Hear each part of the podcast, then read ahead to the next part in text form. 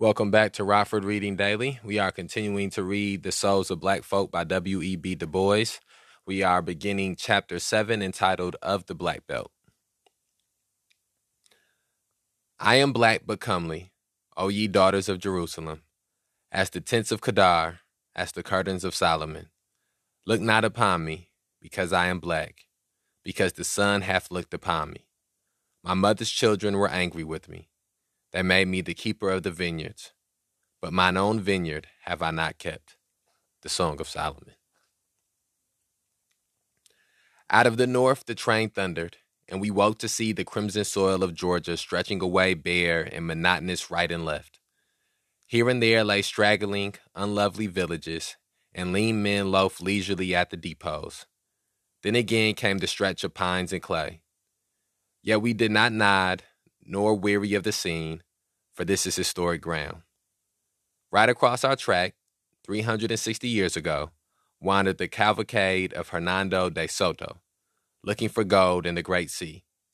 And he and his footsore captives disappeared yonder in the grim forest to the west. Here sits Atlanta, the city of a hundred hills, with something western, something southern, and something quite its own in its busy life. And a little past Atlanta, to the southwest, is the land of the Cherokees. And there, not far from where Sam Hose was crucified, you may stand on the spot which is today the center of the Negro problem, the center of those nine million men who are America's dark heritage from slavery and the slave trade. Not only is Georgia thus the geographical focus of our Negro population, but in many other respects, both now and yesterday, the Negro problems have seemed to be centered in this state. No other state in the Union can count a million Negroes among its citizens, a population as large as the slave population of the whole Union in 1800. No other state fought so long and strenuously to gather this host of Africans. Oglethorpe thought slavery against law and gospel, but the circumstances which gave Georgia its first inhabitants were not calculated to furnish citizens overnight in their ideas about Roman slaves.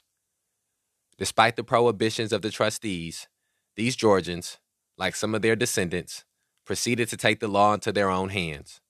And so pliant were the judges, and so flagrant the smuggling, and so earnest were the prayers of Whitefield, that by the middle of the 18th century all restrictions were swept away and the slave trade went merrily on for 50 years and more. Down in Darien, where the Delegal riots took place some summers ago, there used to come a strong protest against slavery from the Scotch Highlanders, and the Moravians of Ebenezer did not like the school system. But not till the Haitian terror of Toussaint was the trade in men even checked. While the national statute of excuse me, while the National Statute of 1808 did not suffice to stop it. How the Africans poured in 50,000 between 1790 and 1810, and then, from Virginia and from smugglers, 2,000 a year for many years more. So the 30,000 Negroes of Georgia in 1790 were doubled in a decade, where over 100,000 in 1810 had reached 200,000 in 1820 and half a million at the time of the war. Thus, like a snake, the black population writhed upward.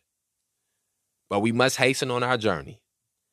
This that we pass as we leave Atlanta is the ancient land of the Cherokees, that brave Indian nation which strove so long for its fatherland until fate and the United States government drove them beyond the Mississippi. If you wish to ride with me, you must come into the quote, Jim Crow car, end quote. There will be no objection, Already, four other white men and a little white girl with her nurse are in there. Usually, the races are mixed in there, but the white coach is all white. Of course, this car is not so good as the other, but it is fairly clean and comfortable. The discomfort lies chiefly in the hearts of those four black men yonder, and in mine.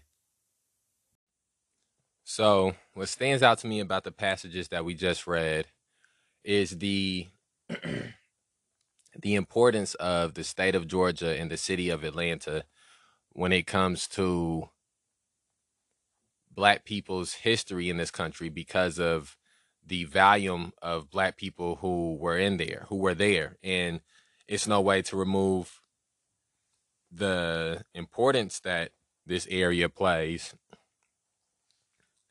without also there's no way to separate the importance that the state of Georgia plays and the city of Atlanta plays without also speaking about why there were so many black people there and why it has become or why it was so uh, impactful or important in black American history. And it's because of the amount of slaves that they had. Uh, it's because of the resistance to the end of slavery that they had. And so I find it, I find one of the things that I've learned from Du Bois is a deeper understanding of the importance of Atlanta. With him teaching at Atlanta University, uh, understanding, uh, learning more about Atlanta University uh, through his perspective and through his vantage point. Uh, those are all things that Uh, those are that is another portion of things which I have taken away from not only reading the souls of black folk but also going outside of the book and listening to speeches and watching other documentaries and things like that about not only Du Bois but this time period that he's speaking on. Okay. Where are we at? All right.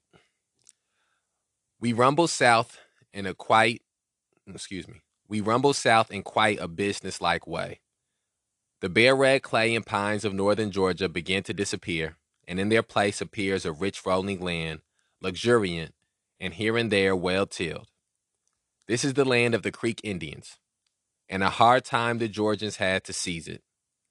The towns grow more frequent and more interesting, and brand new cotton mills rise on every side. Below Macon, the world grows darker, for now we approach the Black Belt, that strange land of shadows at which even slaves paled in the past, and whence come now only faint and half intelligible murmurs to the world beyond.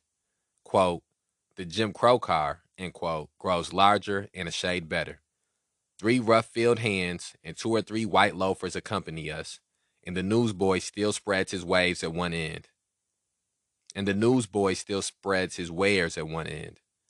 The sun is setting, but we can see that the great cotton country as we enter it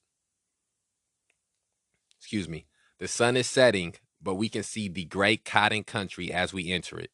The soil now dark and fertile, now thin and gray, with fruit trees and dilapid, di- the debilitated buildings all the way to Albany.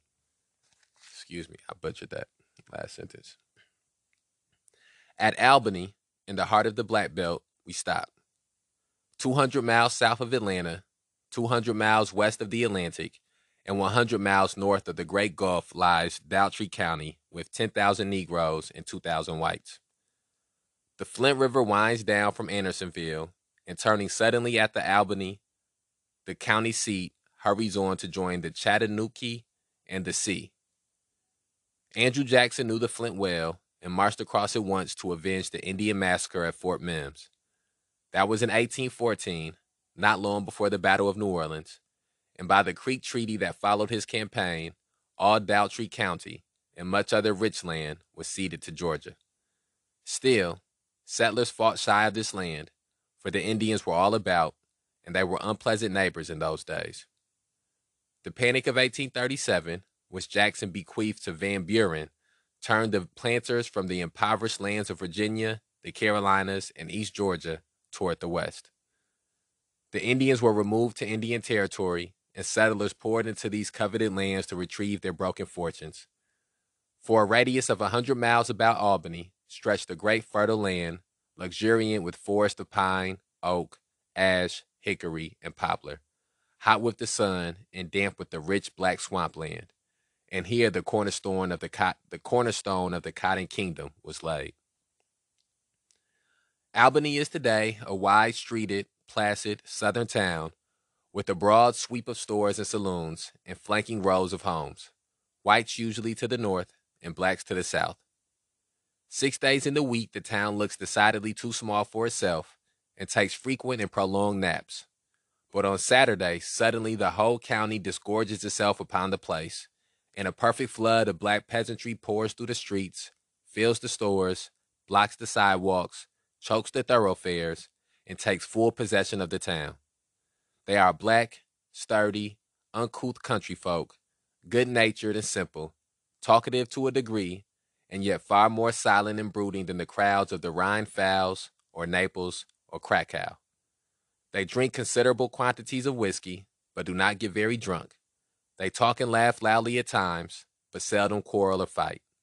They walk up and down the streets, meet and gossip with friends, stare at the shop windows, buy coffee, cheap candy, and clothes, and at dusk drive home. Happy? Well, no, not exactly happy, but much happier than as though they had not come. Thus, Albany is a real capital. a typical southern county town, the center of the life of 10,000 souls, their point of contact with the outer world, their center of news and gossip, their market for buying and selling, borrowing and lending, their fountain of justice and law. Once upon a time, we knew country life so well and city life so little that we were illust- that we illustrated city life as that of a closely crowded country district. Now the world has well nigh forgotten what the country is, and we must imagine the little city of black people scattered far and wide over 300 lonesome square miles of land, without train or trolley, in the midst of cotton and corn, and wide patches of sand and gloomy soil. It gets pretty hot in southern Georgia in July, a sort of dull, determined heat that seems quite independent of the sun. So it took us some days to muster courage enough to leave the porch and venture out on the long country roads that we might see this unknown world. Finally, we started. It was about 10 in the morning. Excuse me.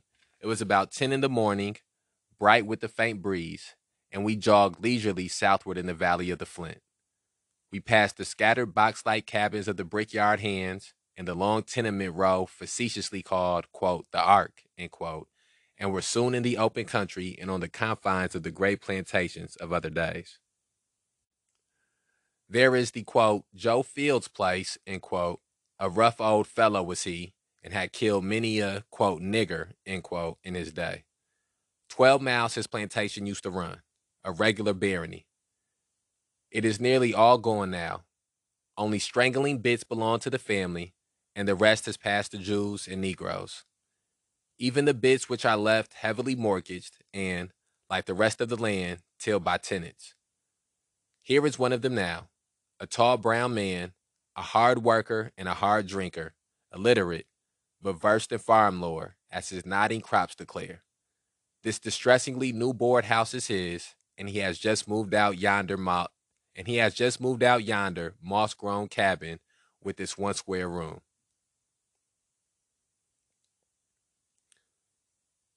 Hmm. Okay, let's have a reflection. So, what stands out to me immediately from the passages that we just read is the relationship that the indigenous people had with the white Americans at the time. And I would say just Americans in general, but I want to be specific about the fact that it was the army, was being led by white people. The country was being led by white people, and so the battle for land that was that was taking place, even almost even the way that is framed by Du Bois, sort of, he talks about them not being good neighbors, and not that Du Bois is purposely doing this, but I think just the time period does this is where, uh, you know, how can you be a good neighbor with somebody who's stealing the land that they're on, who's stolen the land and has you know committed genocide and is co- committed slavery to maintain uh, maintain that land that they have stolen, or to maintain the power that can help them to maintain the land that they've stolen. And so, uh, just the I can't remember how long the American Indian War went on, and uh, I prefer to use the term indigenous. I think that's the the most politically correct term in 2022. Uh, however, that's one of the things that stands out to me. Uh, it also stands out to me that as the indigenous people were having this battle with the white people and the, the white people of, of America, that it was a battle that black people was, were waging as well too with white people in America when it came to slavery. And so just the sheer amount of oppression and exploitation that was going on at that time against people of color is something that is dauntingly present in the passages that we've read. And uh, let's continue reading. From the curtains in Benton's house down the road, a dark, comely face is staring at the strangers. For passing carriages are not everyday occurrences here. Benton is an intelligent yellow man with a good sized family and manages a plantation blasted by the war and now the broken staff of the widow. He might be well to do, they say, but he caresses too much in Albany. He, but he carouses too much in Albany, excuse me. And the half desolate spirit of neglect born of the very soil seems to have settled on these acres. In times past, there were cotton gins and machinery here, but they have rotted away. The whole land seems forlorn and forsaken. Here are the remnants of the vast plantations of the Sheldons, the Pellots, and the Rensons. But the souls of them are past. The houses lie in half ruin or have wholly disappeared. The fences have flown, and the families are wandering in the world. Strange vicissitudes have met these whilom masters. Yonder stretch the wide acres of Bildad Reasor. He died in wartime but the upstart overseer hastened to wed the widow. Then he went, and his neighbors too, and now only the black tenant remains. But the shadow hand of the master's grandnephew or cousin or creditor reaches out of the gray distance to collect the rack rent remorselessly, and so the land is uncared for and poor. Only the black tenants can stand such a system, and they only because they must. Ten miles we have ridden today and have seen no white face. And so again, as he's describing his journey on the black belt, he does Du Bois does a great job of illustrating the desperation and the dire circumstances that these black people in the black belt are living with. And these circumstances are directly tied to the evil that is slavery. A resistless feeling of depression falls slowly upon us despite the gaudy sunshine and the green cotton fields.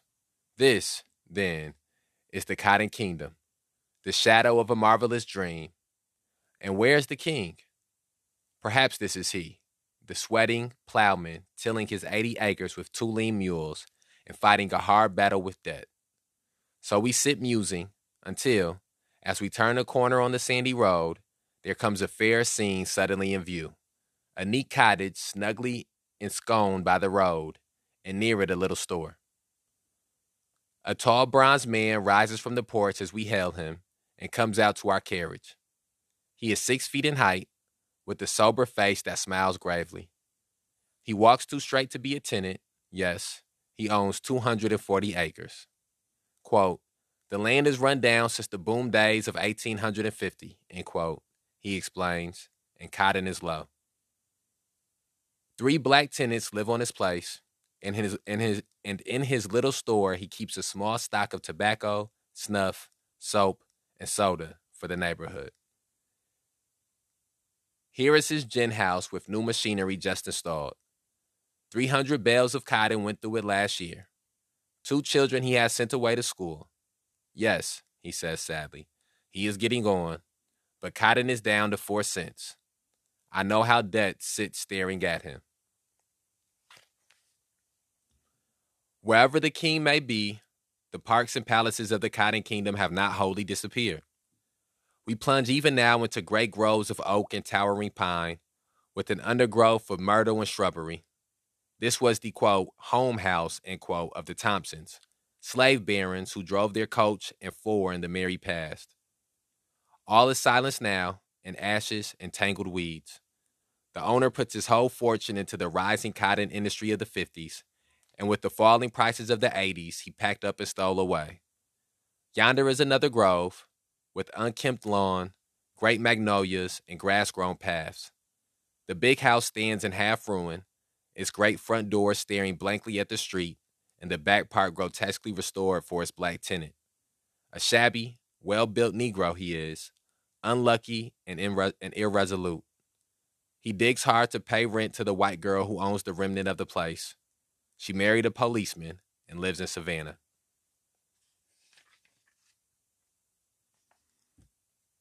And so I think also what you can what's being illustrated well here is the the the the downfall of this this industry, this cotton industry.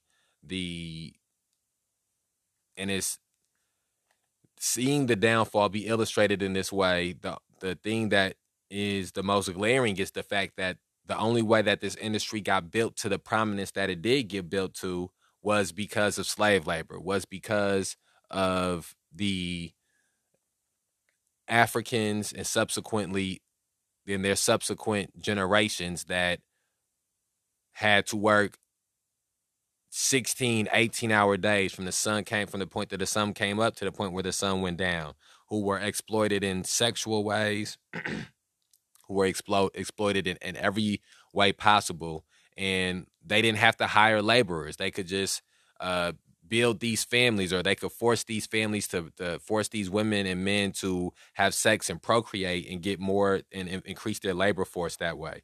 Uh, also by having this free labor it it drastically changed the scales of pay. And so it made it so that even the white people who were free who were getting paid to do work were getting paid so much less than they uh, deserved because of the fact that there was a free labor market that was in existence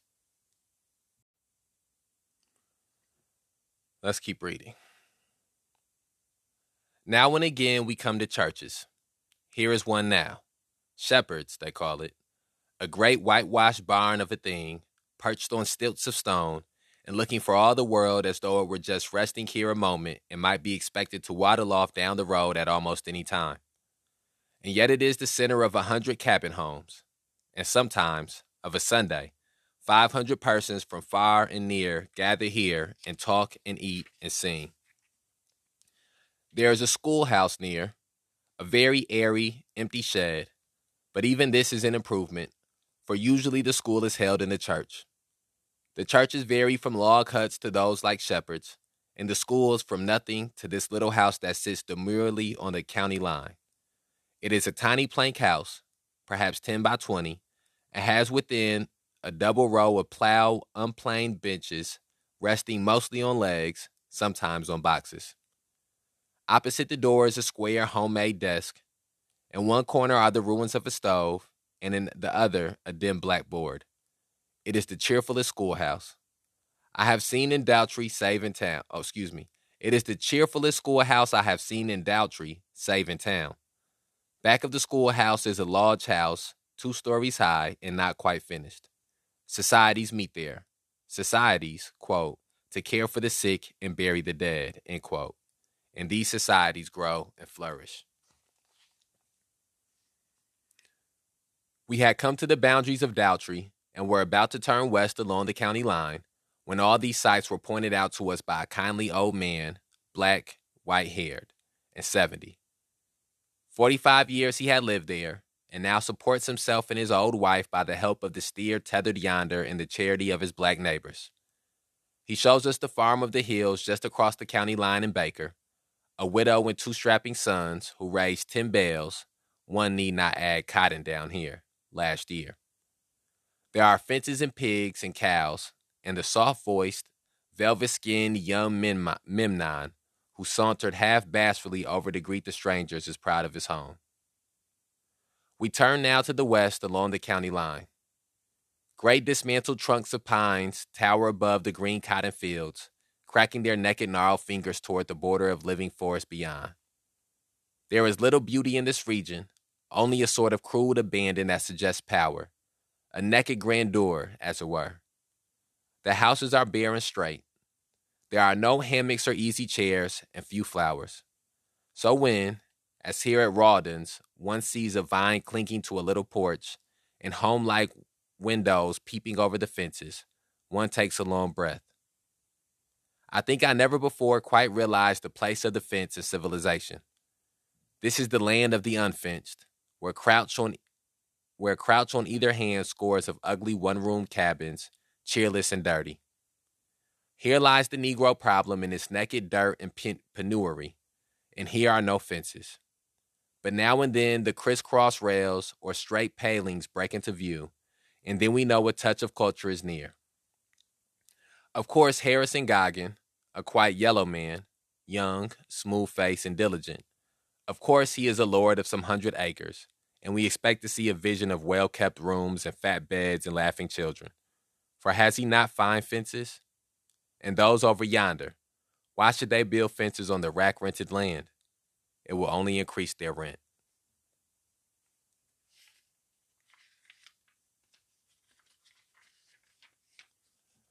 On we wind through sand and pines and glimpses of old plantations till there creeps into sight a cluster of buildings, wood and brick, mills and houses, and scattered cabins. It seemed quite a village. As it came nearer and nearer, however, the aspect changed. The buildings were rotting, the bricks were falling out, the mills were silent, and the store was closed. Only in the cabins appeared now and then a bit of lazy life. I could imagine the place under some weird spell and was half minded to search out the princess. An old, ragged black man, honest, simple, and, imp- and improvident, told us the tale. The Wizard of the North, the capitalist, had rushed down in the 70s to woo this coy, dark soil. He bought a square mile or more and for a time the field hands sang, the gins groaned, and the mills buzzed. Then came a change. The agent's son embezzled the funds and ran off with them. Then the agent himself disappeared. Finally, the new agent stole even the books, and the company in Raft closed its business and its houses, refused to sell, and let houses and furniture and machinery rust and rot. So the Waters Loring plantation was stilled by the spell of dishonesty and stands like some gaunt rebuke to a scarred land. Somehow that plantation ended our days' journey, for I could not shake off the influence of that silent scene. Back toward town we glided, past the straight and threadlike pines, past the dark tree dotted pine where the air was heavy with the dead sweet perfume. White slender legged curlews fitted us. Excuse me. White, slender legged curlews flitted us, and the garnet blooms of the cotton looked gay against the green and purple stalks. A peasant girl was hoeing in the field, white turbaned and black limbed. All this we saw, but the spell still lay on us. How curious a land is this, how full of untold story, of tragedy and laughter, and the rich legacy of human life shadowed with a tragic past and big with future promise. This is the Black Belt of Georgia. Dougherty County is the west end of the Black Belt, and men once called it the Egypt of the Confederacy. It is full of historic interest. First, there is the swamp to the west, where the Chickasawhatchee flows sullenly southward. The shadow of an old plantation lies at its edge, forlorn and dark. Then comes the pool. Pendant gray moss and, brack- and brackish waters appear, and forests filled with wild fowl. In one place, the wood is on fire, smoldering in dull red anger, but nobody minds. Then the swamp grows beautiful. A raised road built by chained Negro convicts dips down into it and forms a way, a wall, and forms a way walled and almost covered in living green. Spreading trees spring from a prodigal luxuriance of undergrowth. Great dark green shadows fade into the black background until all is one mass of tangled semi tropical foliage, marvelous in its weird savage splendor. Once we cross the black silent stream, where the sad trees and writhing creepers, all glinting fiery yellow and green, seemed like some vast cathedral, some green Milan builded of wild wood. And as I crossed, I seemed to see again that fierce tragedy of 70 years ago. Osceola, the Indian Negro chieftain, had risen in the swamps of Florida, vowing vengeance. His war cry reached the red creeks of Dougherty, and their war cry rang from the Chattahoochee to the sea. Men and women and children fled and fell before them as they swept into Dougherty. In yonder shadows, a dark and hideously painted warrior glided stealthily on, another and another, until 300 had crept into the treacherous swamp. Then the false slime closing about them called the white men from the east.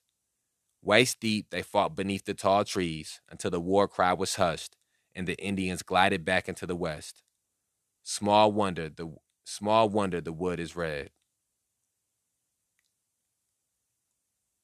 Then came the black slaves. Day after day, the clank of chained feet marching from Virginia and Carolina to Georgia was heard in these rich swamplands. Day after day, the songs of the Caloos, the wail of the motherless, and the muttered curses of the wretched echoed from the Flint to the Chickasawhatchee, until by 1860 there had risen in West Dougherty perhaps the richest slave kingdom the modern world ever knew. 150 barons commanded the labor of nearly 6,000 Negroes, held sway over farms with 90,000 acres of tilled land, valued even in times of cheap soil at three millions of dollars. 2,000 bales of gin cotton went yearly to New England. Excuse me. 20,000 bales of gin cotton. 20,000 bales of gin cotton went yearly to England, new and old and men that came there bankrupt made money and grew rich. In a single decade, the cotton output increased fourfold and the value of lands was tripled. It was the heyday of the no- Novaya rich, and the life of careless extravagance reigned among the masters. Four and six bobtailed thoroughbreds rode their coaches to town. Open hospitality and gay entertainment were the rule. Parks and groves were laid out, rich with flower and vine, and in the midst stood the low, wide halled, quote, big house, end quote, with its porch and columns and great fireplaces. And yet, with all this, there was something sordid, something forced, a certain feverish unrest and recklessness. For was not all this show and tinsel built upon a groan? Quote, this land was a little hell, end quote, said a ragged, brown, and gray faced man to me. We were seated near a roadside blacksmith shop, and behind was the bare ruin of some master's home. Quote, I've seen niggers drop dead in the furrow, but they were kicked aside, and the plow never stopped. And down in the guardhouse, there's where the blood ran. End quote. With such foundations, a kingdom must in time sway and fall. The masters moved to Macon and Augusta and left only the irresponsible overseers on the land and the result is such ruin as this. The Lloyd, quote, home place, end quote, great waving oaks, a spread of lawn, myrtles, and chestnuts, all ragged and wild. A solitary gatepost standing where once was a castle entrance. An old rusty anvil lying amid rotting bellows and wood in the ruins of a blacksmith shop. A wide, rambling old mansion, brown and dingy, filled now with the grandchildren of the slaves who once waited on his tables, while the family of the master has dwindled to two lone women who live in Macon and feed hungrily off the remnants of an earldom. So we ride on, past phantom gates and falling homes, past the once flourishing farms of the Smiths, the Gandys, and the Lagores, and find all dilapidated and half ruined, even there where a solitary white woman, a relic of other days, sits alone in state among miles of Negroes and rides to town in her ancient coach each day.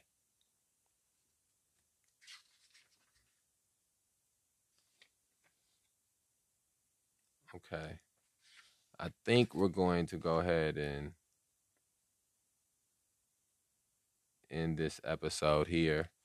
And then we will be back tomorrow to finish this chapter up. And again, what stands out to me from the passages that we just read is that after the felling of slavery, or after the felling of slavery, after the end of slavery uh, and the end of the Civil War, that it was the black people who were stuck there to deal with a lot of the negative residual effects, a lot of the negative ramifications of of all the things that were wrong with slavery the the people who were perpetuating this cycle had enough money to leave this area and to go somewhere else or to or they weren't there to begin with. They had already begun to leave and leave overseers in charge.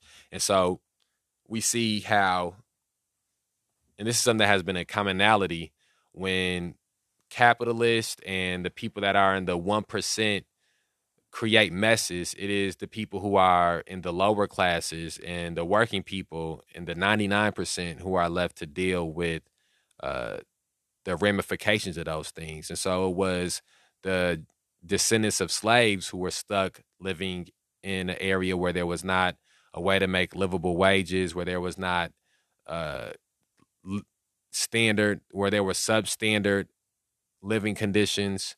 Uh, they they were their ancestors had to deal with the negative physical and psychological effects of slavery and they were left to deal with the negative physical and financial and psychological effects of the end of slavery. And so uh, we see even in what is what may be perceived to be a victory by some people for uh, black americans that it was still defeat within that, or if maybe not defeat might not be the right word, that it was still a, a battle to be another battle to be had within that. And the war of freedom, uh, emancipation of from chattel slavery was just one battle, and that there was no time in between the next battle. They had to immediately begin to battle what it meant to be a free black person in a racist country. So share this on whatever platform you're listening to it on. We will be back tomorrow to finish up this chapter from The Souls of Black Folk by W.E.B. Du Bois. Remember, we put these episodes out on a daily basis to provide you the opportunity to begin or further your journey in the struggle to end police terrorism, mass incarceration, and racial injustice. I'll let you tomorrow.